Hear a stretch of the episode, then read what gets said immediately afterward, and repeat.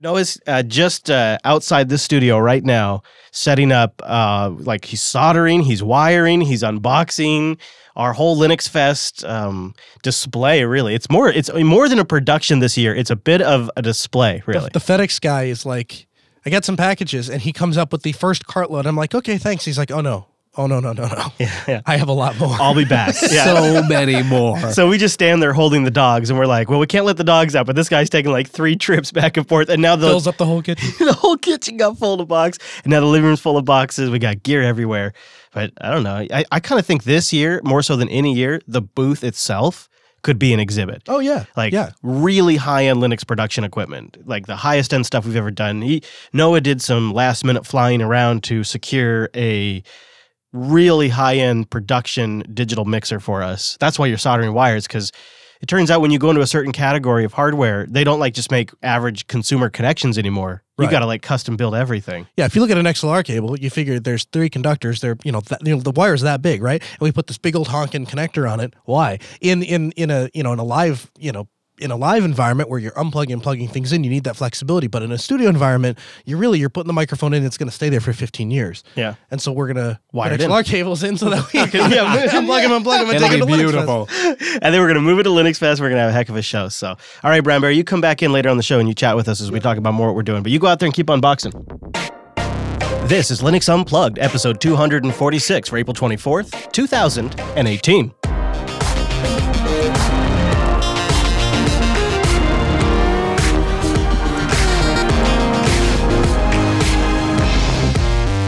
Oh, welcome to Linux Unplugged, your weekly Linux talk show that's flying a little blind this week, a little raw, and there's a lot of plasma all around me. My name is Chris. My name is Wes. It has been a reinstall fest, Mr. Wes. That almost, but it looks beautiful around here. Yeah. So fresh, so clean. You know, it's been really nice. It's been a lot of fun. We'll talk about our adventures in Kubuntu 1804 coming up a little bit here in this here show, but we have so many other things to get into as always we have ourselves some community news. We'll get through all of that in the beginning, including an open source modular router that's being crowdfunded, the Linux terminal coming to Chrome OS, the state of Thunderbolt in Fedora 28, a re-evaluation and an update on Ubuntu's beta milestones, and then very quietly recently, Microsoft disbanded the Windows division.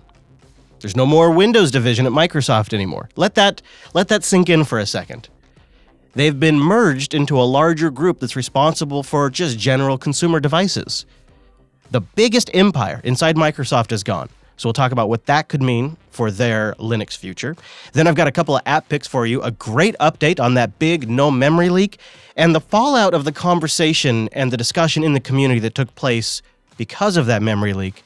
And then, after I talk about my new favorite backup program, we'll reveal the big changes we've been making in the studio, the, the new investment in Linux that we're making, and uh, discuss some Linux Fest Northwest plans coming up Ooh, I'm excited. which is just this weekend. Can you believe it? No, that's crazy. Oh, yeah, that's uh, that's gonna be a big deal. But before we go any further, we've got to bring in our virtual lug. Time appropriate greetings, Mumble Room. Oh Beautiful. man, that was a thick introduction. I liked it. That was nice.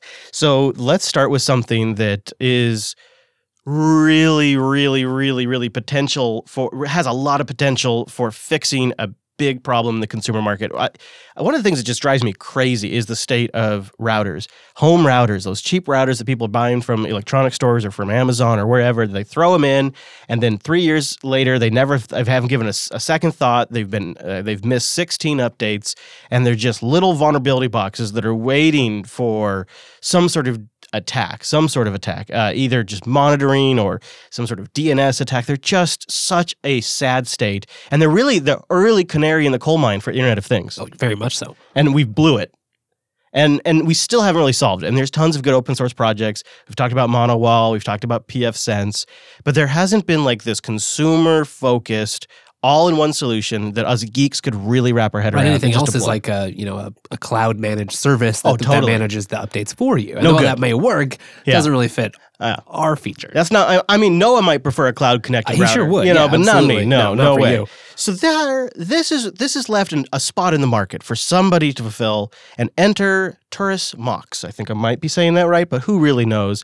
It is a modular open source router that is currently being crowdfunded, and the goal of the campaign is to make a modular that has three individual components. This is where the modular part comes in, depending on what you need. They want to give the user the ability to put together a custom router that fits your network's requirements. And they say it's probably the first router that's configurable and easy as a sandwich. You just choose the parts you actually want and you assemble it like you would a sandwich. To make it happen, there's five modules available, but really you could just focus on a couple of them. And they hired a uh, fancy voiceover guy to do it, so I'll have him do it instead of me. Your perfect router can consist of these modules Basic, Extension, Ethernet, and SFP.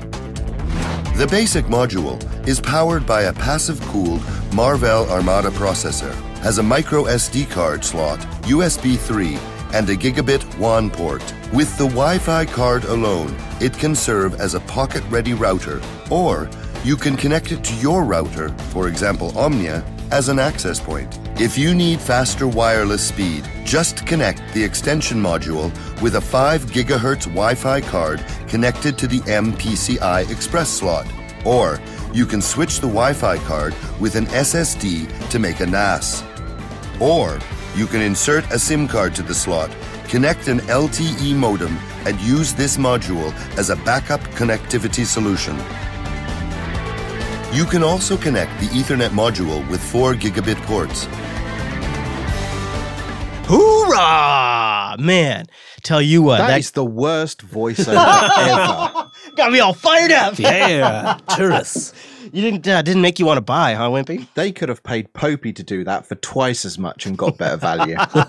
They might have been able to hire the Mycroft device and got a better value. I'm not sure, but uh, the idea is pretty neat. You know, you've got this router that has the different components depending on what you need. If you need lots of gigabit, can even do it.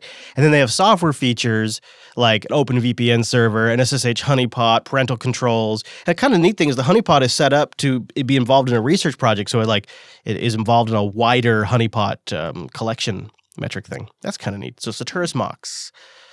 Uh, neat idea. Um, I don't think they sold us though, did they?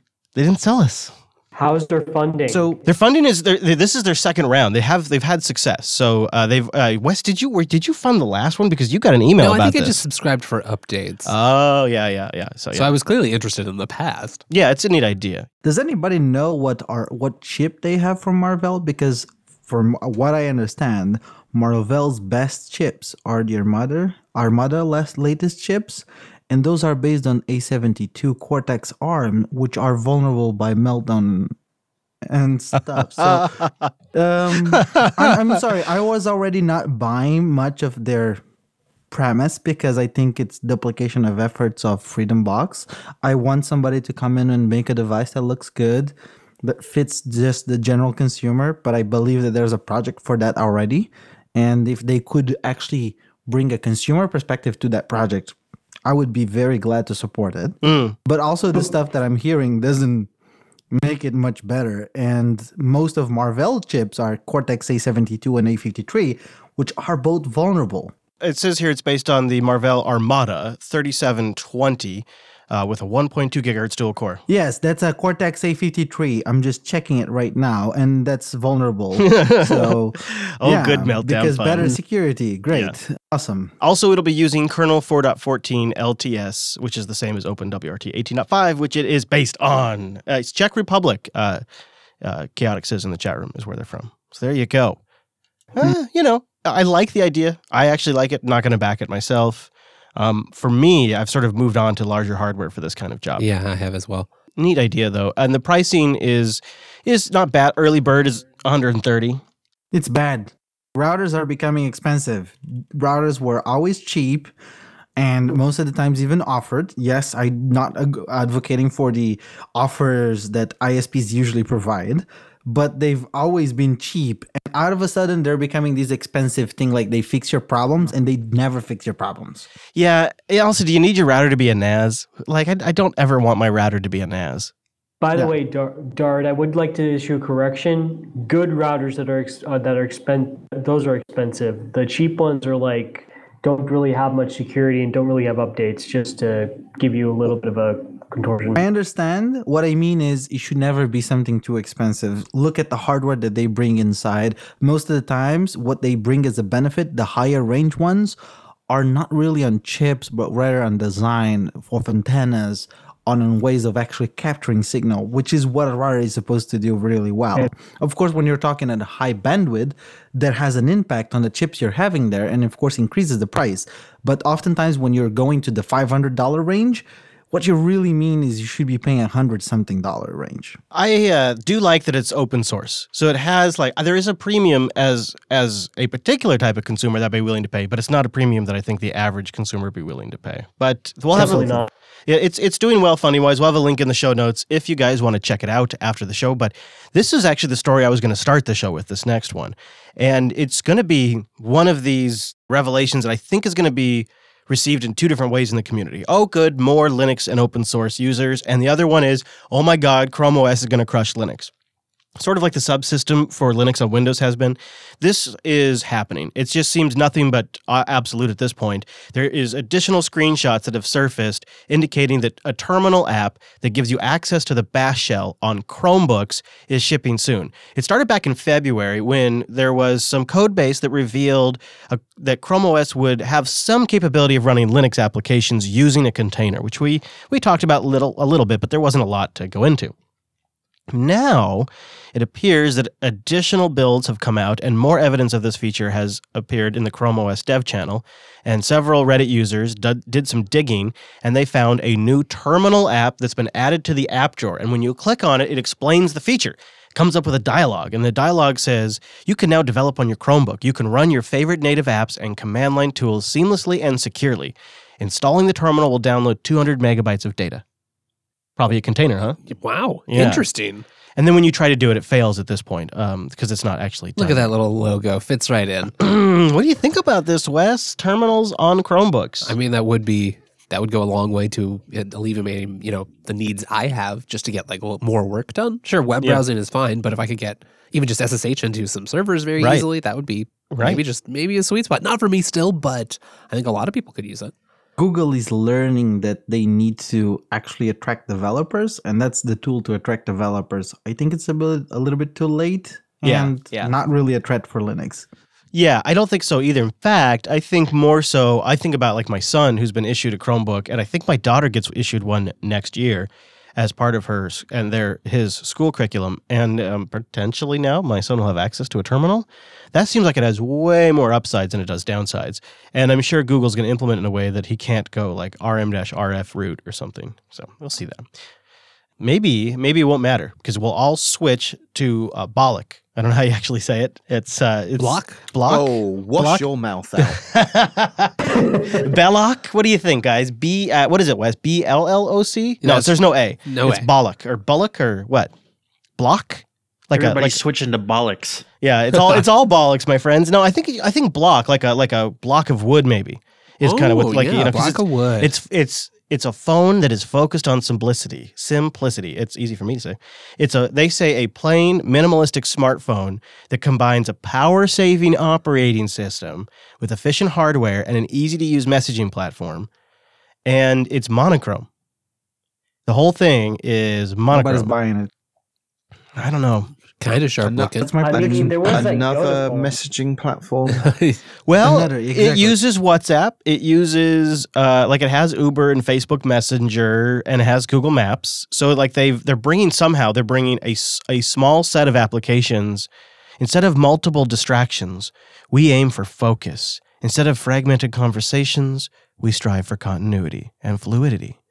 Booking your flight, checking weather, or ordering on Uber. It all happens in one place the root. So they have this UI system that they've designed, which looks a lot like Windows 8 tiles, only maybe a little more minimal and clean. And the whole UI is built around monochrome black and white. You mean it looks like Fuchsia OS? Kinda, yeah.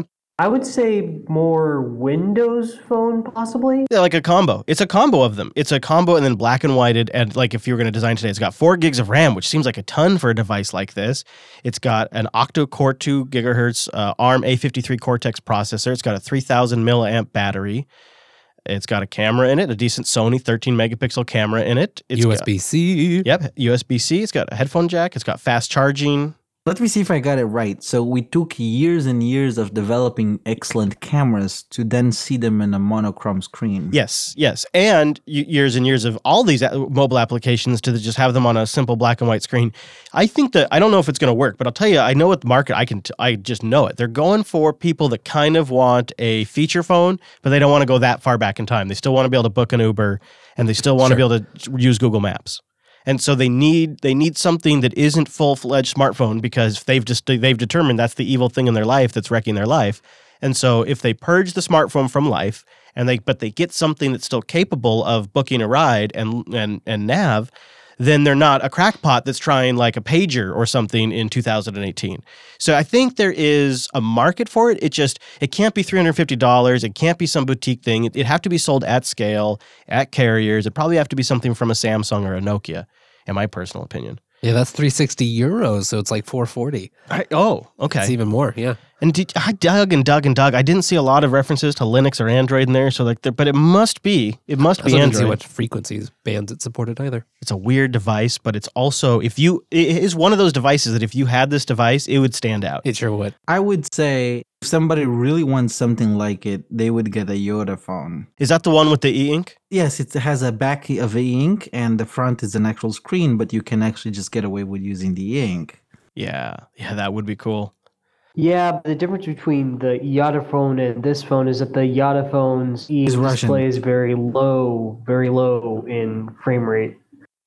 Yeah, but that's the thing. If you said it is because it's Russian, I mean, if the person really wants to get away from the modern smartphone and have this as an excuse to, I'm cutting down on this, yeah, the only downside would be that phone is kind of Russian. It's the only really. Minimac, you make a good point that they might be overshooting with that screen, not because it's monochrome, but because of the size, huh? Yeah, if you're a really feature phone user, you don't want a 5.5 inch phone. You want a smaller one. I I'm looking for a small five inch phone again, but I, you don't find some. Only Sony does one. Uh, some. Yeah, I've looked at that Sony one a couple of times and went, "Oh, that'd be sweet." I miss. I had a I had a Sony Ericsson back in the day that could fit in my coin pocket, just this tiny little phone, a little GSM feature phone, the neatest little thing. Lasts for days. You It- just- yeah, yeah. You don't have to, doesn't have to do much except make phone calls. Yeah, yeah. All right. Well, let's uh, let's take a moment right here and thank Ting then for sponsoring the Unplugged program. This seems like a natural spot. Go to you ready for this? Linux.ting.com. You get to put Linux in there. Linux.ting.com, and you'll get a twenty-five dollars service credit or twenty-five dollars off a device. It's smarter than unlimited mobile. It's pay for what you use. So right now, Wes, myself, and Noah are sitting here at the studio, and all of our phones are on Wi-Fi. Every every like push notification we get, every telegram we get, it all is coming in over Wi-Fi.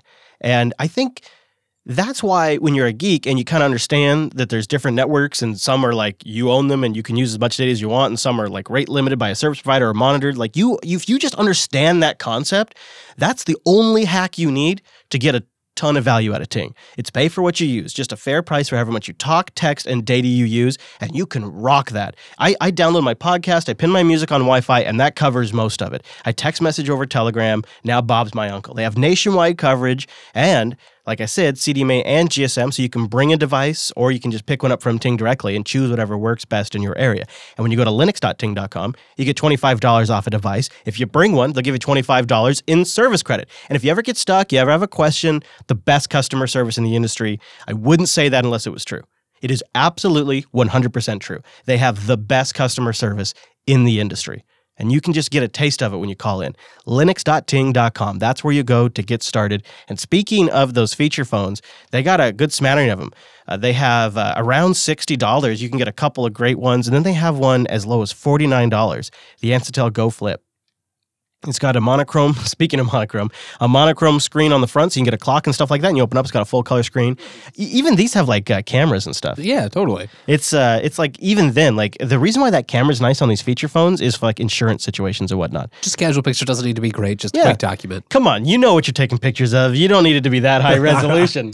you know what I'm saying. Linux.ting.com. A big thank you to Ting for sponsoring this here unplugged program, and uh, thanks to Ting and thanks to you guys for uh, not only for sponsoring to Ting, but for you guys out there uh, going out there and using Linux.ting.com to keep us going. 246 episodes. Keep on going over at Fedora too. Fedora 28 is just around the corner. And one of the cool features in Fedora 28 is how badass their Thunderbolt 3 support is. It really all starts upstream with Bolt. Bolt's been getting development for a while. We've covered it once before on the show. Bolt is a project that's been moved now over to freedesktop.org that works with the security models of Thunderbolt 3, uh, a dbus API, and in this case, GNOME and some kernel changes to give users control over Thunderbolt 3's permissiveness. So you hook up a device. If it's Thunderbolt 3, it's essentially on your PCI bus. It's like you just put a card inside your case. And so that gives you access to things like memory contents that are on the PCI bus. You might not want that, especially if you're in a more secured environment or there's other people around. You may want to be able to say, no, don't give that access to all of the things like my keys that are being stored in RAM right now. So there's bits now that have been added in GNOME Shell and backported to the GNOME Shell that's shipping in Fedora 28.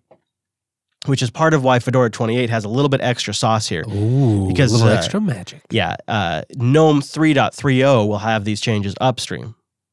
I suppose anybody could probably backport them, but it comes with a new panel uh, in GNOME that allows you to manage all of this, and uh, it gives you features like being able to temporarily disable authorization if you don't want to do anything for a little bit. Uh, in technical terms, without authorization on the PCIe tunnels, uh, new, no new tunnels are allowed to be created on the bus, and then you get a failure mode. And the Thunderbolt, pol- the Thunderbolt bolt port, yeah, it's hard for me to say, Wes. Uh, will still will still function as USB, but uh, and DisplayPort, but it will not act as PCI. Oh wow, So it'll still kind this of work. is but- sophisticated. yeah, you'll get options in GNOME, and you set those. It'll support firmware updates. Uh, if your screen is locked, if you're away, uh, you know, if your machine's asleep, it'll automatically default to disable. Oh, perfect. Some smart stuff like Yeah. that. Yeah, so that's coming in in Fedora 28. Is some really good, really good This Thunderbolt is some 3 like quality desktop operating system level Yeah. feature right here. I don't think you even get you don't get that crap on the Mac. My right? other favorite part is that they're calling the activity indicator the cable snake. that is good. Good catch. That is a good part of it. You're right. The cable snake. I don't have a lot of Thunderbolt 3 devices to test, but uh, I bet Wimpy, actually, you probably you probably have some of the most in the room because your all your eGPU shenanigans has been over Thunderbolt. Have you thought about the security model stuff with this? Is this something you're concerned about when it comes to Thunderbolt?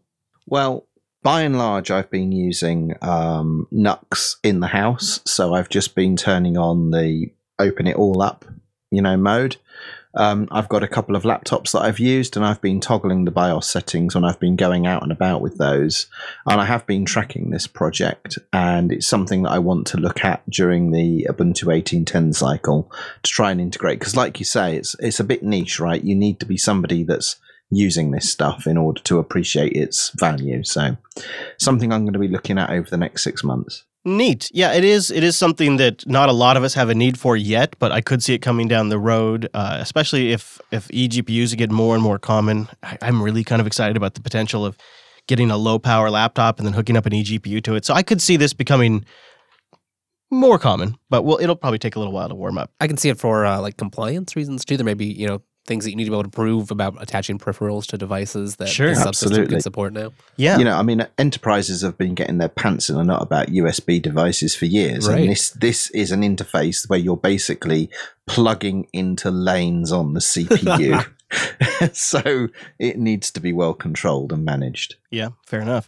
All right, I might need somebody to translate a little canonicalese for me here. But uh, a couple of weeks ago, uh, and covered on the Ubuntu podcast, well, was the Quigley proposal, which was a reevaluation of Ubuntu's testing milestones. And uh, now this is where I need the translation. So Simon made the proposal and it came on LUP, and we talked about it a little bit, and it sounded pretty solid. Uh, the uh, general idea is starting from now on, uh, there will be an opt-in milestone, or I guess that's going to be discontinued. That's what it was, and there'll be testing weeks from now on, uh, starting with the 1810 cycle. Um, and different flavors, I believe, will just say, I'll opt in, I'll do the testing, other flavors won't, and there'll just be a period of focus testing. And this is just going to start happening with the next cycle. Is this all? Is this all accurate? Anybody want to correct me on that? Okay, so I, I, I well, Popey, do you want to go for this or should I? Knock yourself out. All right, I'll do it then. You can do the next one. Yeah, whatever good. The next one is. Just hope it's not Mate. I hope it is actually. We should make it Mate and make Popey do it. actually, actually, that's a really good idea. let's idea. do it. Let's, do that. it. Yeah, if you have any that. suggestions, though, I, I need a suggestion. Oh, maybe. Hmm. I don't know. Well, Despite his blushes and refusals, he's expert, by the way. I believe it. So, is this? Did I get my coverage of the milestones shift right? The the testing weeks. What what's going on? Yeah, so we use well, we currently do the flavors in Ubuntu currently do like Alpha 1, Alpha 2, Beta 1, and then at Beta 2, that's when Ubuntu steps in. We all do Beta 2. We all do RC. So right now, you know, Ubuntu 1804 is 2 days away, so we're on our second release candidate image right now for those people that are following the QA train and testing stuff what the flavors are going to do for 1810 and we've all bought into this is we're going to drop those alpha 1s and those alpha 2s and those beta 1s and as a community those flavors are going to replace those milestone releases with this is a week that all of the ubuntu community get behind to say this is a week we're going to do testing. This is a week where you can go and grab the daily image for any of your favorite flavors and perform the testing and we're going to coalesce around a week of testing as a community in the whole rather than what we have now is silos of of the flavors doing testing within their own you know organizations Mm-hmm. uh, and we're going to be replacing some of the manual testing that we've been doing with the automated testing that already happens within Ubuntu proper. So uh, that will mean that we can focus, the flavors can focus on the new and interesting things that they're working on rather than making sure the mechanics of installing and upgrading the distribution work. Hmm. So we can move away from manually testing that stuff to just focusing on the good stuff. Now, how uh, does this exactly go down? So Simon makes a proposal, and essentially nobody says no, and so then it just becomes the way it goes now. It wasn't out of the blue for anyone that's in the Ubuntu developer community. Simon had had the good grace to contact us all on a one to one basis beforehand and sound us out. So his proposal was crafted around feedback he'd got from those one to one conversations. So this wasn't uh, from left of field, you know, Sure. this was Simon presenting, you know, an idea that everyone was already aware of and, and had already opted into to some extent. I, I guess I was more commenting on what seems to be a low level of friction to implement what is a rather significant uh, type of testing change, which is a good thing, right? It doesn't have to go through ten levels of uh, of council before it happens. But it just that's uh, that's that was interesting to see go down. It makes sense Yeah. if you if you discuss it ahead of time, you communicate it ahead of time to the stakeholders, quote unquote, and they're on board. Pretty safe bet it's going to sail through Yeah. smoothly. and and I think I think there's only a couple of flavors have represented this. There's only one downside, and and you know the downside that I see is that the only version that people are going to adopt early now will be the final beta. So Ubuntu proper and the flavors are going to have a version that's available on the same day, and that's going to make it difficult for the flavors to grab a news cycle. So traditionally, we've kind of argued the toss between us about, you know, I'm going to make a big grandstanding announcement for Alpha 2 and you're going to make a big grandstanding announcement for Beta 1 and we know that those news cycles are clear for the flavors and those are going away now. So that's the only downside. Uh, but we've we've decided by and large, you know, we're prepared to give that up in order to, you know, work towards better testing methodology. That's interesting. Thank you for that insight. I appreciate that. And uh, I guess uh, to me, I, I look at it as uh, as sort of it draws in the focus. Like it seems that's what I loved about the proposal is it just it, it just sort of focuses everyone's attention on a period of time. Yeah, exactly.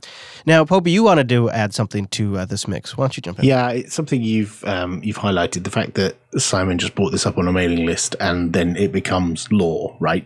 Is something that I think is a bit of a misconception about Ubuntu. People seem to think that Canonical dictate all the decisions in Ubuntu and all the flavors, and nobody has any autonomy. Which is like this. This shows just how far from the truth that is. That anyone within the project, if they've got a good idea and they can articulate it well and they can specify what the advantages are and what the costs will be, then people will adopt it, and it's the new way forward. It's it, that's exactly how Ubuntu works. Is people all around the community putting in their suggestions and coming up with ideas on how to improve the project. And it's not all just Mark sitting in a gold chair dictating how the project is going to be run. It's brilliant. I love it. Yeah, it's like you always say, Popey. The proof is in the pudding. I think you always you've always said You've that. always said every time. I've never said that. Literally never said that. Well, I thought I heard that. Uh, yeah, a a good point though. And um, I we will, I guess we'll see this play out in 1810. Right now, I don't, I don't want to. I think we've probably spent enough on it because we should probably start focusing on 1804 coming up.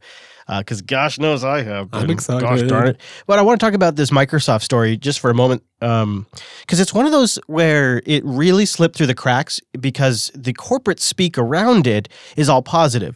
You know, so and so has departed from the company, and we will be moving this group under this new group that we've just formed. And this new group is fantastic because it's future, and future is good, and the future is bright. And everything is good because future. And that's essentially the announcement that came out two weeks ago. And it's ta it's taken me a couple of weeks to process what's happened. Uh, Noah was here with me last night while I was doing the prep. We've I, I had uh, I was like I will not go off of one story. I don't care if it's trajectory. I don't care. I want three additional sources that are citing this. And so we found three additional sources there, or so we have them linked in the show notes that are citing this. Um, and and using Google Fu to the maximum. yeah, both of us were. Yeah. The thing is, uh, it, it's sort of a huge, huge development. So I didn't want to. Oh, I didn't want to come on the air and accidentally overstate what had happened because it, it, it's when you're digging through this corporate speak, it's it's early to to misunderstand. But there were clues that kind of all led to this. There, say maybe dots that could have been connected. Uh, the first big clue about Windows Future was that Microsoft's Windows and Devices group is now called the Experience and Devices group. They've dropped the Windows thing, and it includes now Windows, Office, and Surface. Microsoft's Office chief is now in charge of the division. So the guy that runs Office 365 is now in charge of the people that are developing Windows, uh, which that used Windows used to control the shop. Uh, Windows and Office were really the two major fiefdoms in Microsoft that that really fought. Uh, And then SQL came up. I mean, in the in the good old days of Microsoft, the the whole company, the balance of the entire company was shifted towards Windows. And now it's being run by Office 365, which Microsoft internally just considers to be a smashing success. So experiences instead of Windows was really the first big hint. But you could see really kind of signaling from Satya Nadella. And you look at the numbers really, it's kind of obvious if if Microsoft just took their heads out of their arse and looked around, they'd see that there's 2 billion monthly active Android devices and there's more than a billion monthly active iPhones or Apple devices, iOS devices all around the world. Well, Microsoft claims there's 1.5 billion Windows users total and 600 million Windows 10 users as of November. So Windows is now a tertiary platform, really. That doesn't make it tertiary, though. So here is how I will say it does not. The customers that pay the most are the ones that are obligated to do so, and those are enterprises and governments. How many governments are using iOS, uh? I wouldn't look at it from the desktop perspective. I in that case you could flip that question around and you could say services. And and there would be why would they even be going to cloud services? And a lot of times it's because they're trying to address a massive mobile demand. I mean, that was a huge source of my client base towards the end of my IT career was companies scrambling to redo their services because of the demand from mobile clients. Uh, I think if you look at it, every Windows user has an Android or an iPhone. So it's it's just huge in terms of end user reach. And you look at look at companies like Uber who are are worldwide phenomenons and there's they've never they've never written a Windows app. those haven't written necessarily an Android app or an iOS iOS X app. you could make a point that they might be using Windows to make the Android app. So I'm not trying to discredit Windows, but my point is if Microsoft has their head out of their arse, they've got to be seeing this. Like the, Windows isn't the biggest isn't the biggest uh, uh, uh, game in town anymore. They got to be seeing that. Chris, you are preaching to the choir. I'm the person in here who made the prediction Microsoft would have a Linux distribution, which they now do. Oh, okay, all right, Just fair a enough. moment. Yeah, you did get that. Just a moment. I did get that. And not only, I will tell you that in a year and a half to maximum of two years, they will have a desktop environment that is proprietary on a Linux machine. Wow. I mean, I, I would have said you. I would have said no way last time. I want to so say that I now, but say now. I- yeah, I just never know. Boy, I mean, you just never know. It I- just makes business sense. it does. It does. They have the subsystems, which they can now start building their own apps against the subsystems. And the devices, so they sell already Android phones. They sell Samsung S8s, by the way. So that's actually how they acquired the skill set. They bought Android apps, um, businesses, so that they would get the skills without indicating to the market that they would be ditching Windows. That's how they wanted to get the developers. They got the developers by acquisition, not by hiring. Because you can't hire, on a, uh, you can't lie on a hiring uh, job advertisement of what the person's gonna do. Otherwise, you don't hire the right person. Don't you think though that it is it is sort of like uh, the biggest anticlimactic ending to the to the Windows No. empire? No, it's actually strategic. Oh, sure now it say. That, It so, is. So, so, so, I don't think it's even even anticlimactic because what's going to happen is you get the Windows experience, like the thing that Microsoft always gives you, which is continuity with partners. This is the thing that Windows and Microsoft have always guaranteed to you.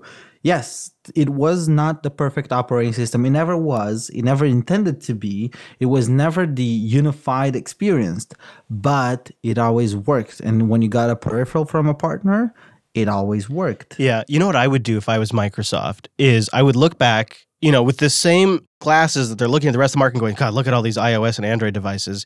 I'd look back and go, well, so what is the market for Windows? Because when you've got a billion users and 30 years of user base, you're not going away. You know, just like just like IBM, you're going to be here forever.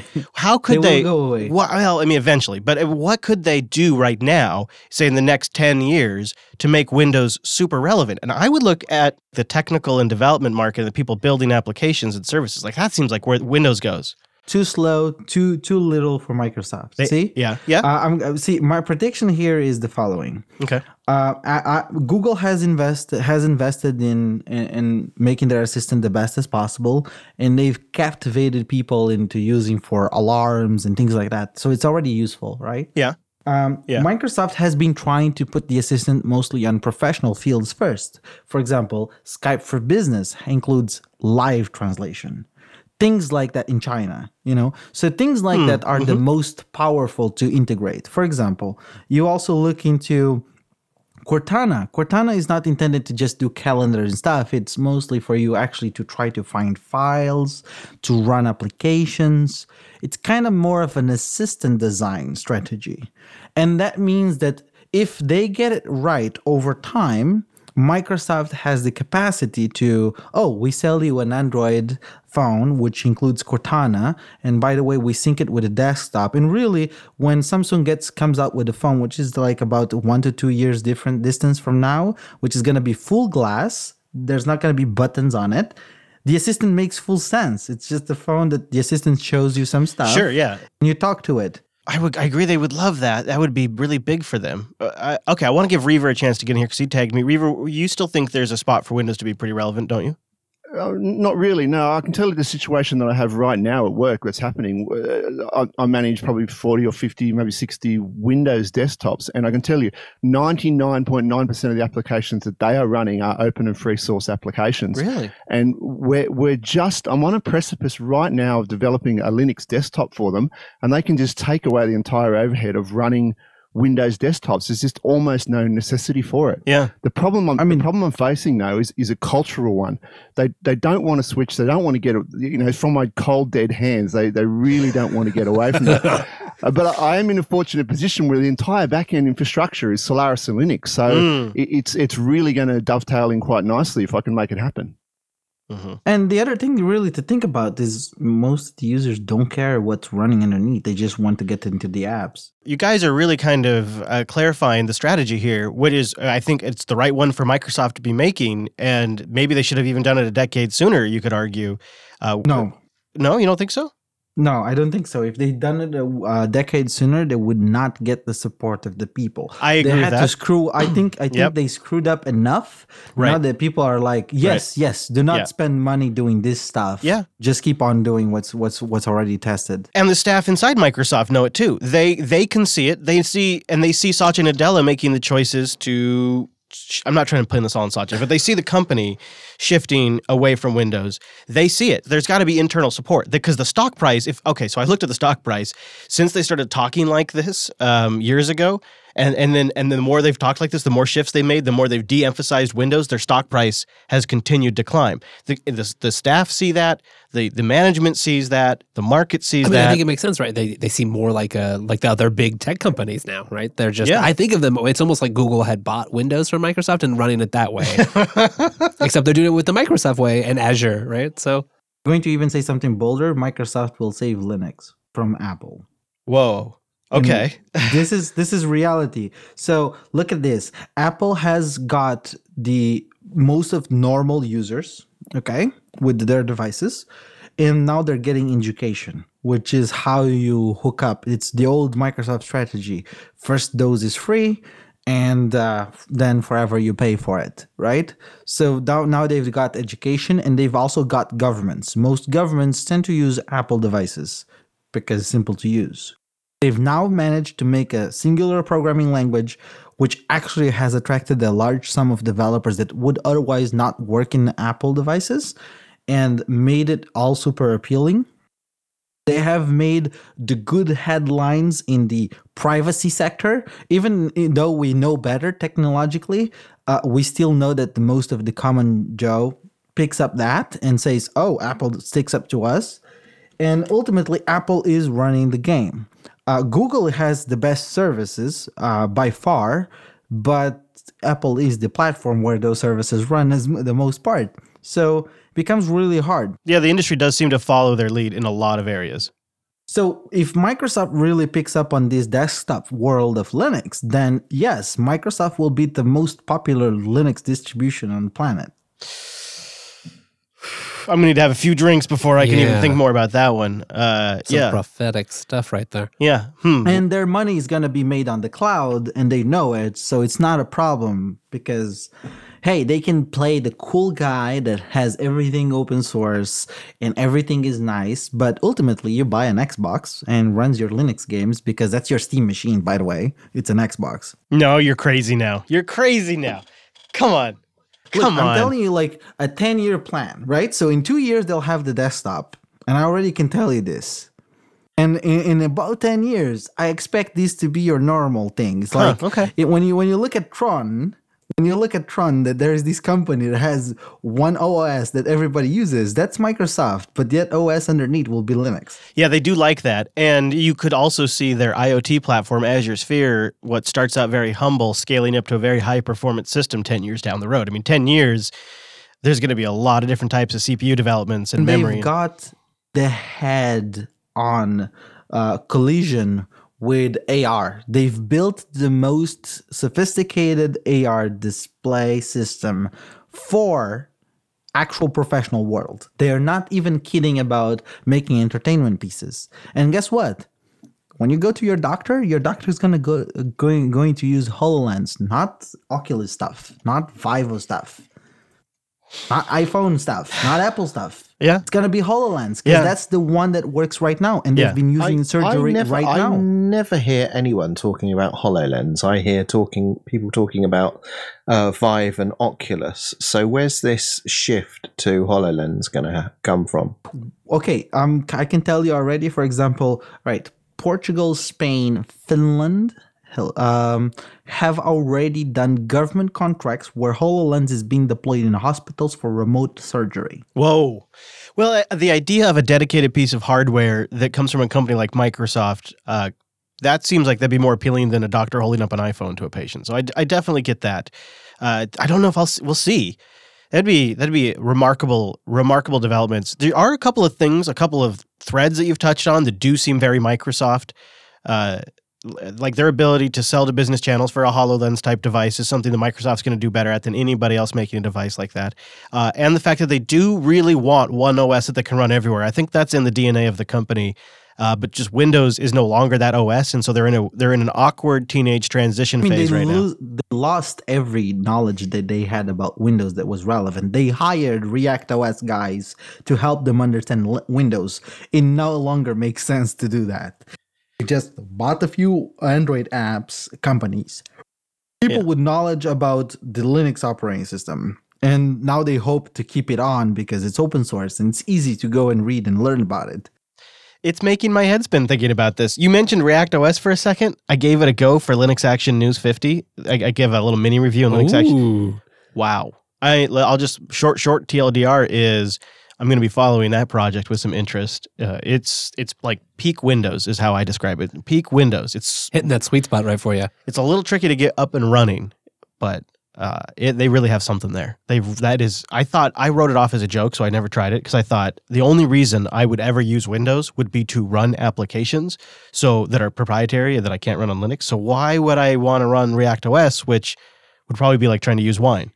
But I'll tell you what, it's it that was a mistaken assumption on my part. This is an amazing, impressive open source operating system they've built, and I forgot how Windows 2000, the Windows 98 SE 2000 era UI is just is just hard cold efficient. It's hard cold efficient and Pretty simple, just Yeah. straight up. You're very familiar with it already. yeah. Yeah. That sounds Mm, familiar. Yeah, it does. yeah, it does, doesn't it? Oh, yeah, I was supposed to throw a mate uh, hardball at Popey. Um, Popey, could you tell me uh, specifically what am, what's the major stuff I'm going to be missing if I install Ubuntu Mate 1804 Minimal Edition? So the minimal edition for Ubuntu proper stripped out only a few applications like LibreOffice, but the Ubuntu Mate developers went a bit further and stripped out pretty much everything. So there's very little left for you. So for example, if you, I mean, you might think, oh, I'm losing stuff because I'm ripping it out, but actually it makes a great base to start from. Because if you install Ubuntu Mate minimal, then you could maybe make it auto log in, install Steam, and there you go. You've got your Steam box. Hmm. What do you say? I Oh, what do you think? I'm, I'm I'm welling up with pride. yeah, right he did now. so good. Yeah, he did. You know what? I'm going to give I tell you. you how I know that? Because I did that Yeah. yesterday. nice. I'm going to give you an RMS. That's uh, I've never installed GNU slash Linux. You earned that one. You earned that one. That was good. All right. Well, I'll you know as we get down the show a little bit, I'll talk about my experimentations recently with uh, a minimal install and loving it. But I'll tell you more in detail in a moment. But let's talk about DigitalOcean for just a moment here. do.co slash unplug. DigitalOcean is simplicity at scale. You can get started in less than 55 seconds. You spin up a rig on DigitalOcean and get off to the races. If you want to use a base system and build it from there, you can, or an entire application stack. You want a simple markdown based blog, WordPress is too much, deploy Ghost in one click. You just you decided it's time to use your own GitLab?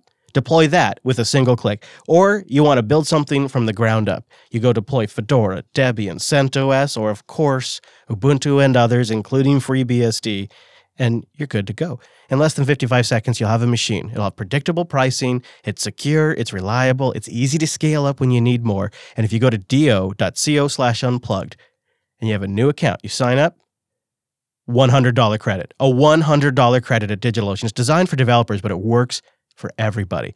A new user, an experienced user, you'll be really, really impressed. That's why tons of open source projects use DigitalOcean. Companies like Slack use DigitalOcean, and they have block storage, they have S3 compliant spaces, they have network level firewalls, and they have super fast systems with SSDs everywhere, 40 gigabit connections coming into the hypervisors, and 12 data centers all over the world.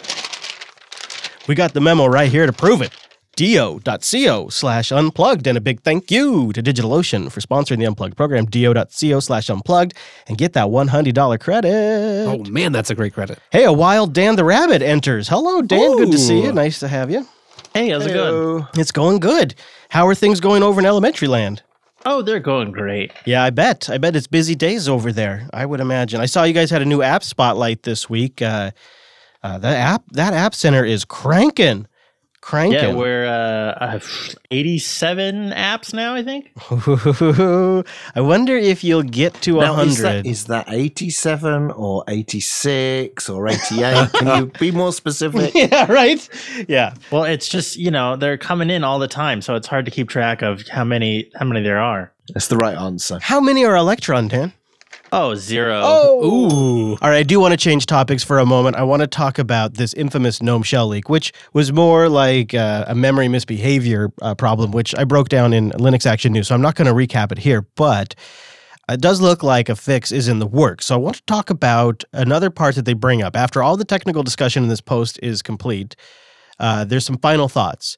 And the uh, author writes I'd like to raise an interesting discussion about how people reacted to the memory leak news and reflect upon this.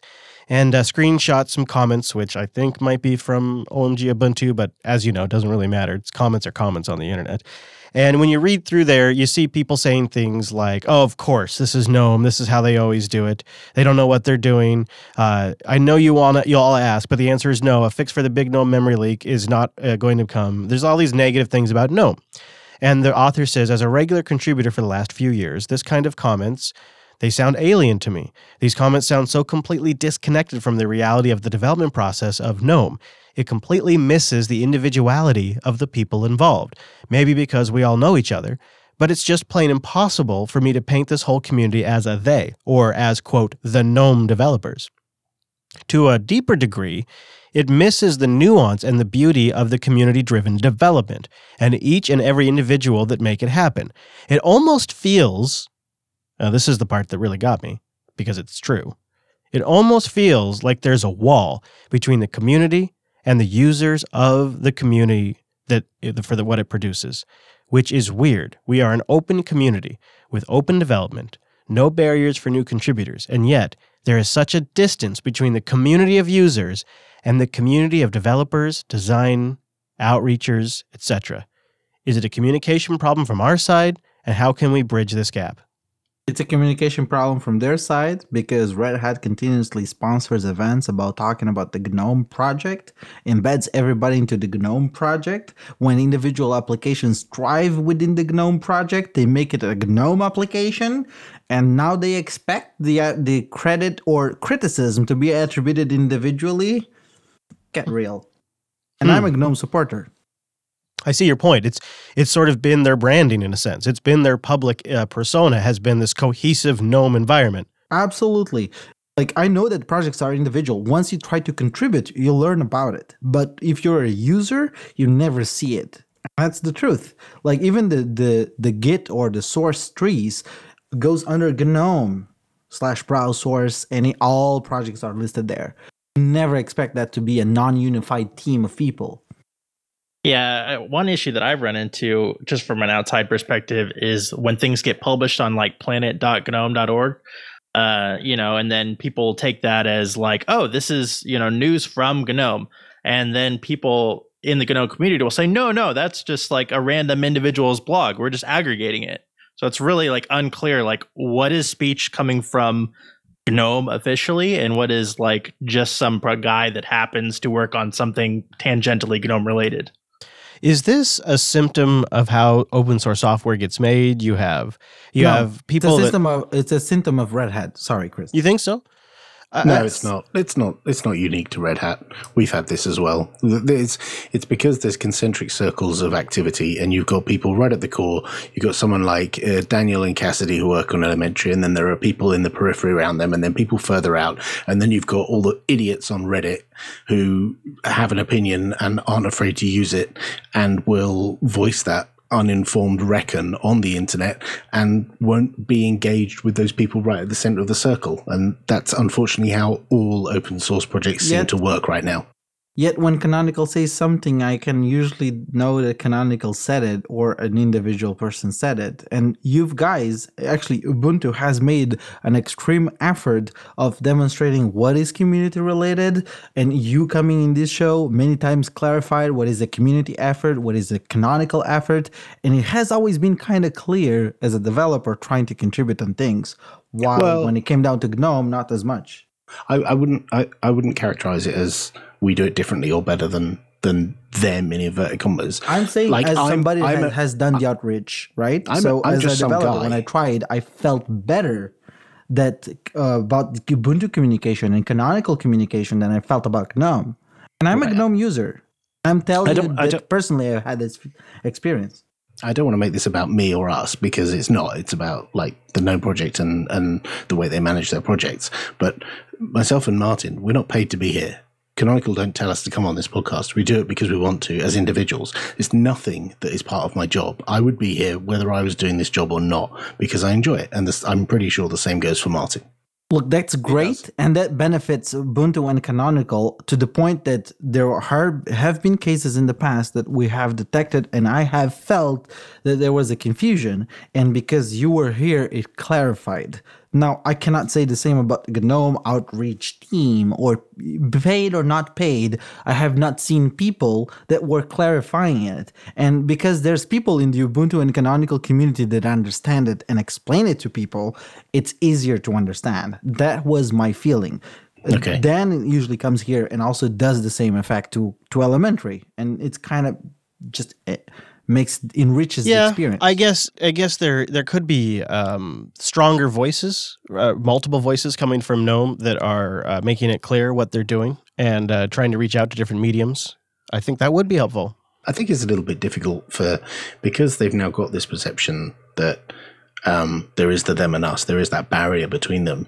That whenever they do put their head above the parapet, they get shot down like quite heavily. And I Mm. know Daniel has seen that as well. You know, when he puts a public post out or when Cassidy puts a public post out, they get a lot of abuse. And some people just aren't prepared to put their head above the parapet. Yeah, you'd rather keep your head down and develop and create. Mhm. Yeah, that's understandable. Uh, I I I wonder where they're going to take this, but it seems like maybe there's some self awareness of the issue, and that is, as they say, the first step. You know, is that starting with We're talking about it now, right? Yeah, So and they're talking about it. Yeah. I want to share a, a, a, I guess an app pick that I came across this week that I thought was pretty neat. I've just begun experimenting with backing up different aspects of my Plasma desktop configuration, and I wanted to create some sort of standardized method to do that. And so I thought, well, you know, maybe I'll look for an app that would do it on the Linux desktop. And I came across KBackup. Surprise, surprise. KBackup is an application that lets you back up any folders or files in a tar archive to a local folder or a locally mounted device or a USB stick or a remote URL. So it's pretty simple, straightforward. You can set up profiles and things like that. I can see why you like this. It just screams Chris to me. it is nice. Simple, nice Yep. graphical tool. You like tars. I mean, I do. Clear to see what the target is. Clear to see where it's coming from. I could say this is my config backup. These are my these are my documents backups. Like you have different profiles in there, and um, you can set up jobs and whatnot. So it's simple, easy, and uh, I'm all about the Plasma desktop these days. So it's KBackup. nice. I was reading too. Speaking of the Plasma desktop, that uh, in uh, Plasma 5.13, there's going to be some implementation for uh, PipeWire support for remote screen sharing on Wayland. Include, yeah, and I think that also includes like screenshots and stuff. So we could we'll start getting like uh, see, wow. Look at- screen look at how sharing. things are going. maybe even OBS screen capping, uh, remote desktop. Which remember, all the haters for years have always said, "I can't go to Wayland. I, I need X's and network transparency." Well, looks like they're building into K Wayland. I think you accidentally planned like a happy, happy themed episode here. KWin. I know. Oops. I know. Oops. So 5.13 is going to have the early piping for Wayland's uh, desktop session with remote screen recording and sharing uh, in uh, Plasma 5.13, it looks like. So I'm looking forward to that. Some good news. Some good, good news. It's tradition for us to destroy our studio and rebuild it just hours before LinuxFest kicks off every year. It's the uh, one time of year where Noah and I just set like a week aside before LinuxFest. And so all of the things we've been thinking about all year, we can bust out. And this year, you guys have heard me threatening for many, many weeks now to load my systems up with Kubuntu 1804 and use that as our production OS here at Jupiter Broadcasting. But uh, a son of a gun thing about the timing of LinuxFest Northwest is every single damn year it falls right around the release of the next major Ubuntu. Which always means every dang year we end up in this perpetual debate cycle. Should we use 1804 or you know whatever the next release is? Should we use the current stable interim release? What should we do if we install the current interim release? We're going to have to upgrade in a few months to the next release and then all this could break. Or should we roll the dice and go with something that's a release candidate but not officially released yet? Could have some last minute changes. You never know if software compatibility is there. It has been tiring and obnoxious because it happens every single year because we Yeah. always land on this schedule. And uh, we've chosen different routes at different times. I think it might have even been what kind of led us to start using Arch in production is we just needed current OBS and FFmpeg packages and we were sick and tired of this. There, this dance just doesn't exist there. It just doesn't exist. Uh, but we're back. We're back on Ubuntu in production and Full circle. we decided to just commit to 1804 and, and try to make it work and put it in production. So since our last episode, we have reloaded many uh, systems here in the studio to Kubuntu 1804, which as you as you know, I've gone into uh, a, a tirade about every time our GNOME 3 system crashed on us and our recording was interrupted. I'd, I'd go on about how Kubuntu 1804 is this beautiful mix of LTS Qt and LTS Plasma and LTS Ubuntu, and it's just going to sit there and be an appliance, and it's the perfect solution. Um, but when it came down to it, we almost went with XFCE. Almost. Almost ended up going with XFCE 1604. Wow, Yeah, really? Yeah, I'll tell you about that story and uh, why This we ended up a on different episode. I know it would be. I know it would, it would have been Joe was would have been titled Joe was right. Uh, but first, let's talk about Linux Academy. LinuxAcademy.com/slash unplugged. They have a huge, huge month. April is big for Linux Academy. Seventy plus new courses and challenges and learning activities. It breaks down like this: twenty new courses with some refreshes, fifty new cloud assessments, hands-on learning activities, and new challenges. And if you're watching live today, you can catch Linux Academy's live stream. They're doing some giveaways tomorrow, Wednesday, and it's a big month for them. Uh, It's been really impressive. They've been staffing up and adding new people. They have instructors that are there- to help you, and they're writing new courseware. They're refreshing the old courseware. When you're a subscriber to Linux Academy, you just get all this stuff, all this new con, all this new content, all these courseware refreshes, all the new things they're developing. You get that. Uh, and and it, like for example, the Orion papers is a huge success for Linux Academy. If you haven't checked it out yet, go check them out. Just go. You can go Google Linux Academy Orion papers. This is an example of some of the content you get that is like nothing else anybody else is doing. Because Linux Academy is stacked full of Linux enthusiasts and lovers, and they've got educators and developers that have come together to create this platform to help you learn more with self-paced, in-depth video courses, hands-on scenario-based labs. And like I've mentioned, those human beings that can help you. And they have a community that's stacked full of Jupiter Broadcasting members because we've been working with them for almost five years now. And so people have been subscribing from Linux to from Jupiter Broadcasting at Linux Academy. It's a nice community over there. We like seeded it with like some of the best people. It's true. I take credit Yeah, for now that. it's now, now it's just great, friendly. Yeah, and they've Good grown. work, they've just grown and grown and grown. And they have a course scheduler that's amazing. It'll work with your busy day to help you set a learning goal and stick to it. They have practice exams to help you get ready to test. And if you need certification training, they've got that too. linuxacademy.com slash unplugged. linuxacademy.com slash unplugged. Go there and sign up for a free seven-day trial and support the show. Linuxacademy.com slash unplugged. All right so we did end up on kubuntu 1804 but we almost went with uh, xfce's ubuntu 1604 because there was a few unknowns when you're when you're going with a, a yet to be released version of an operating system. And we tested against 1604 quite a bit with our capture cards and and, and the whatnots. We loaded xfce uh, up it was really I keep saying it's XFCE because it doesn't matter which distro it was, but it was, it was the desktop we were going for. But it was Ubuntu 1604. And it was okay. It was actually pretty good. I liked it, but we started noticing a couple of little oddities. Uh, a couple of our production applications we use use system tray icons, and I didn't expect this with XFCE, but they just they stopped showing up. Really? They weren't showing Oh. up. And so uh, we were like, oh, okay, maybe we can fix that. And then we had a couple of other little glitches where, where it looked like things were uh, like some. Uh, I had this issue where one of the panels were flashing when I would move the OBS. When it's just small things, and Noah and I looked at each other and we thought, you know, neither one of us are using XFCE on a daily basis. All the other machines in the studio are Plasma. We're both using Plasma as our daily drivers.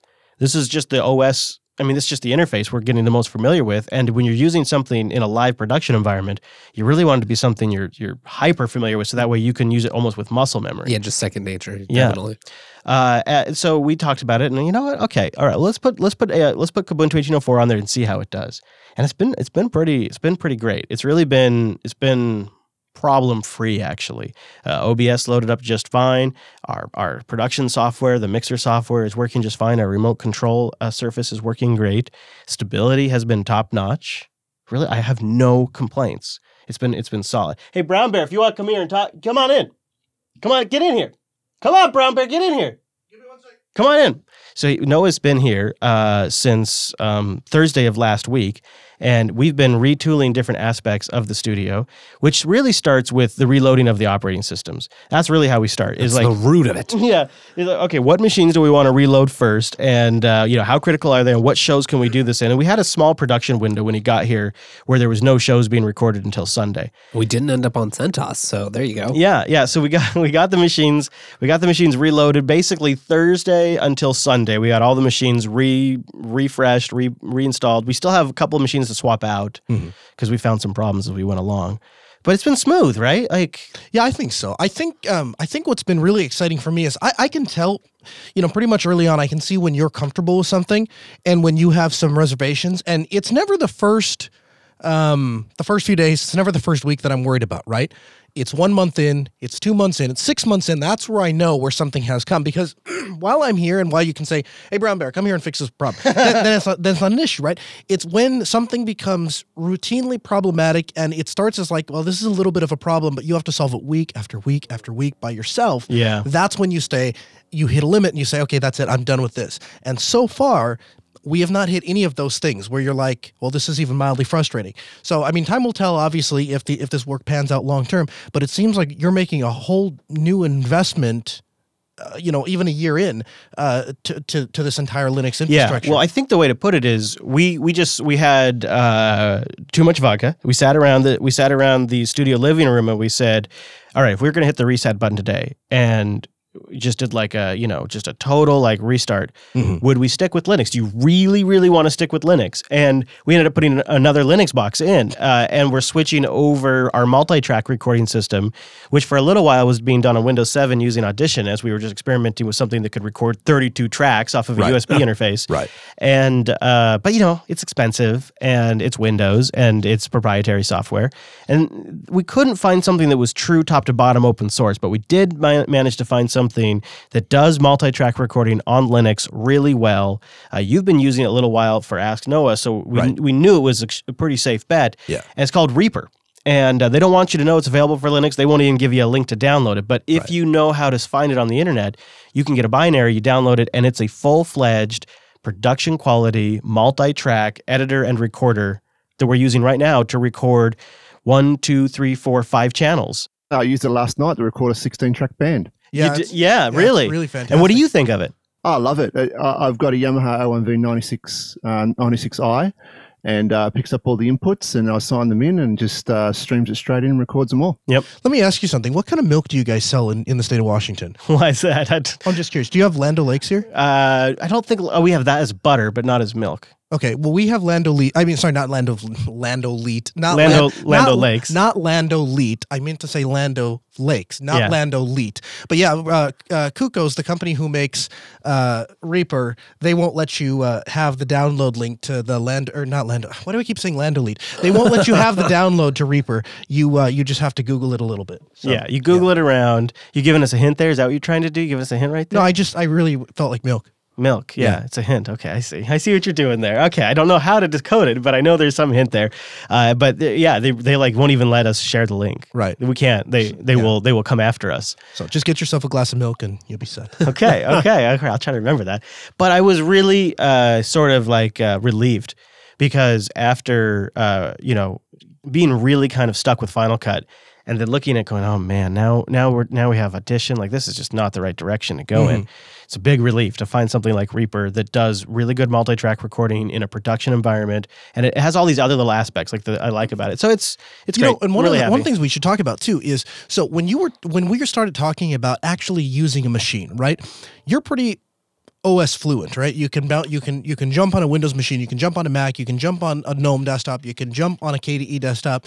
And one of the things that you said that really resonated with me early on in this project is, man, I sure would like to have one desktop environment that just runs everywhere because your hands start to get into that muscle memory thing of launching applications and where to find individual settings and stuff like that. And under stress, particularly in a production environment, the ability to know where all of that stuff is and not have to look or find it is a huge plus, right? So if we can get all of these machines running identically, I think that bodes very well for the future of Linux in here. Yeah, I mean, I'm sort of famously the rolling release person, but the truth of the matter is there's a super compelling aspect, uh, appealing, compelling, appealing, it's compelling Mhm. uh, aspect to combining um, a desktop that I'm really excited about right now Right. with uh, a distro that's super well supported in the in- industry and a couple of uh, applications that are getting good support too. Because Yeah. the other the other end, so Reaper is for our audio, but on the other end we have OBS Studio, Right. which is also getting a ton of good support. So it's like this is a really sweet spot to be in in terms of well supported application eh, from the community, from the developers upstream. Like all of it's all pretty solid right now. Ground that we're on. I'd say this this ground feels more solid to me than if I was doing all of this on an Apple machine and I'm looking at what they're how Apple is floundering with the professional market right now. Mhm. I, that feels way way shakier ground than what we're on. Yeah. Oh, absolutely. You know, especially, you know, they can put pressure on a lot of these software manufacturers. So, you know, like Final Cut isn't going anywhere, even if they do dump x86, go to ARM. But what might happen is Reaper may not decide to port their uh their so- well actually they already have it on ARM. I'll use Audition may not decide not to port to uh to this new you know Mhm. Mac platform and they'll say you know a lot of the people eh, you know especially in the, the video side they're they're sticking on Windows. Um and so if that's the case are they going to port that code base over? Maybe maybe not, we don't know. Um and so the ability to be able to buy any machine and then the interchangeability of these machines too. So we were talking about just earlier before we went on the air. Yep. We've got one machine that's dying, we've got another machine. Now, if you had to square up the fact that, well, this is an all in one and doesn't have PCI ports, and this is the older one that has the PCI ports, and this is the new one that has the, you don't have to worry about any of that. They're Yeah. all interchangeable. Any one of Mhm. these machines can serve any purpose. They're all they're all different PCs. Well, actually, we have similar PCs, but they're they're uh, Right. they're not like they're not like it's not like a fleet of iMacs in here. Yeah. Uh, but it's the same desktop environment. It's the same OS. It's the same exact software. Yeah. And that is really nice from somebody who's working on a tight budget. I just need something that's high quality production that I know we can drop in. That's going to be stable. And realistically, I might I might be able to hang out here for five years on on on these uh, 1804 machines if I so choose to. You only got to make it a year and I'll be back. Yeah, I know, right? Well, if we get it right, and it just keeps working. Well, I knew this time we had a pretty good shot because uh, if this doesn't work, then he can't do the Ask Noah show here. So he had Yeah, to get right, right. Invested. so that sort of sealed the deal, I figured. And then we just have been really sort of just doing acrobatics around the shows, trying to like break components that like, well, we know like yesterday, or no, just this morning.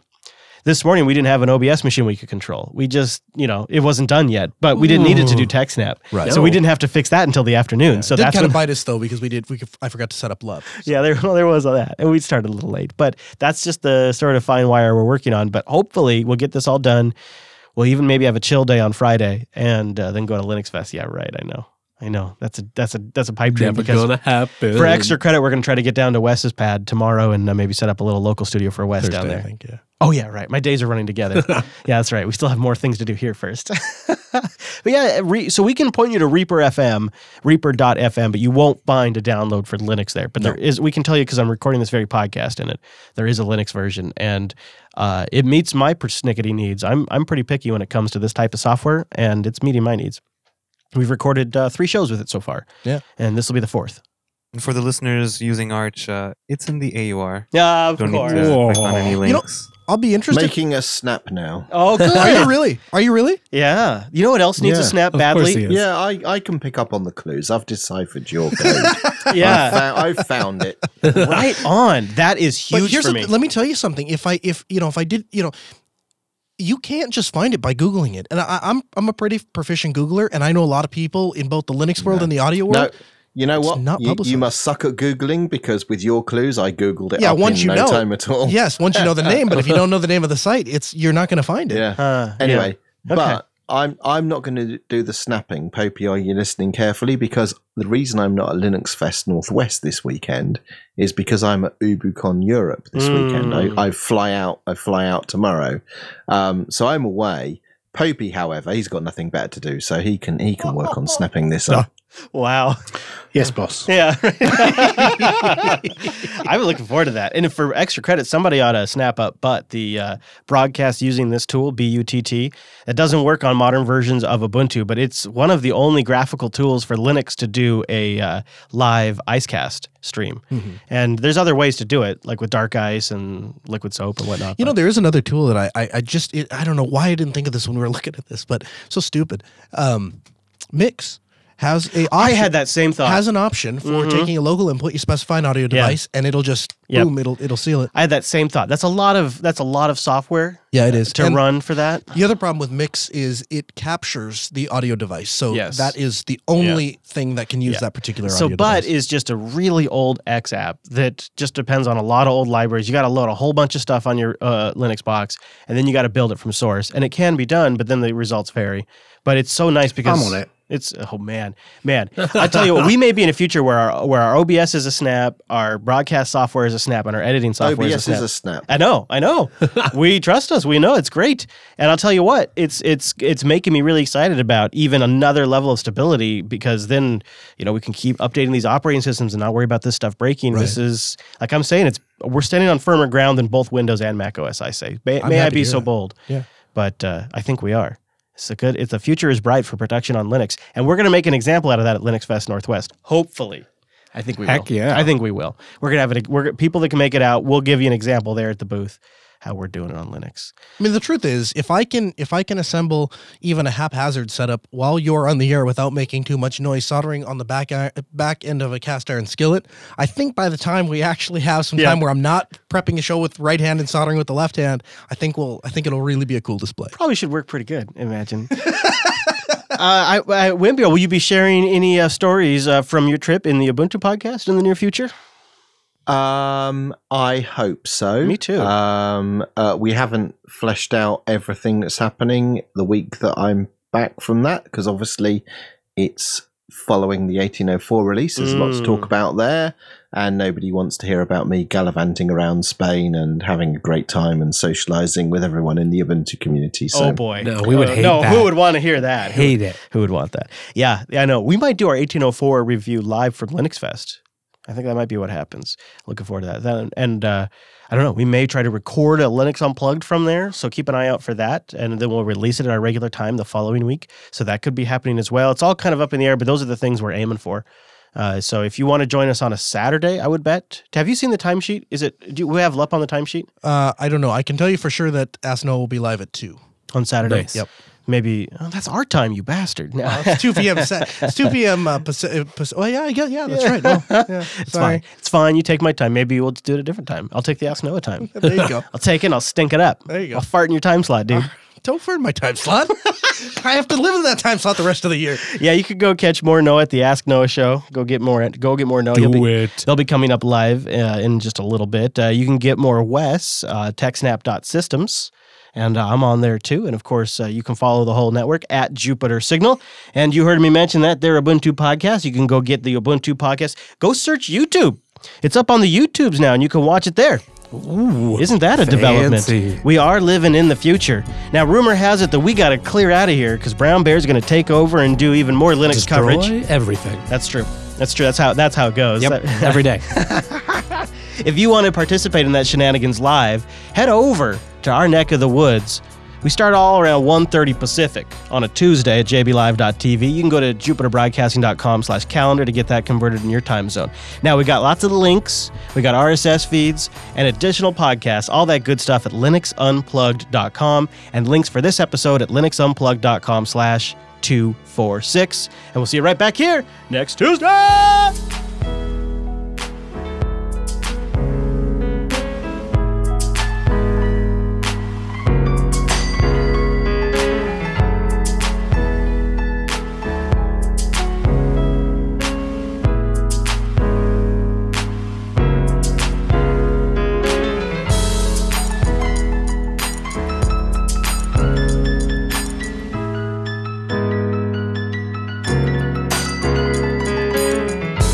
Unplug. Unplug program. All right, it's post show time. little post show. Who wants to get their post show on? Raise your hand. I thought you were out there soldering while we were in here doing a podcast. Who's who needs to worry about show prep, right? I, I, there, there, there are wires that must be connected. They must be connected properly. now you got a new toy. That's all you worried about. All right. So Elementary OS, in my personal opinion, got right the fact that they have a toolkit for UI, which makes it consistent across the desktop. They've got it right on the using mostly one language for development, even though it's not required that the apps are like this. Now, my my challenge is gonna be how about start integrating smart file system management? like music recognition, so it automatically sorts by genre, category, and like of your user. If you're interested, I can give you the research papers, I can give you pseudocode, I can give you an example project, and you would be essentially the first operating system in the world to have intelligent file system organization. Can you can you elaborate on what you mean like that? Are you just talking about like an API that uh, apps No, can tie no into? API. or- It's something that can run locally. The software is all open source. You can benefit from it. I'm willing to give you all of the source code about this. The first category that is already done, it's music. What what does it mean? How do you use it? Well, it actually goes through your music collection and evaluates it and does general recognition of the music. And because you have the music players already on the system, you can actually track the amount, uh, of, uh, you know, the quantity of times that was listened to, appreciation of music, and basically do organization based on it. So this is like Zeitgeist, but it No. only does music. No, this is not Zeitgeist. Zeitgeist just keeps track of, you know, history of usage, right? And tries to make those things accessible or preloaded. This is about making actual your music's files sorted. So the algorithms recognize genre, recognize style, and recognize music patterns of likings. And all of these source- uh, code is open source, so you can use it. The idea is that you actually get it so that it sorts the music for your users. So even if it's in just thrown up in the download folder, you can actually categorize that music. You can say, "Give me all the rock," and it will give you all the Oh, rock. this is like tracker. This is like your file system's terrible Banshee's mess. done this for years. Yeah. But the, the big problem with those kind of things is it's like it just leaves your file system this horrible mess and then people end up touching it and it breaks and it's slow. And it's better to just like actually manage the files. So here is the part that I'm going to tell you. If you don't do it, Microsoft will do it first, and then they will have those users. That's all. Didn't Microsoft just shut down their operating system department? Yeah, because they're going to use Linux.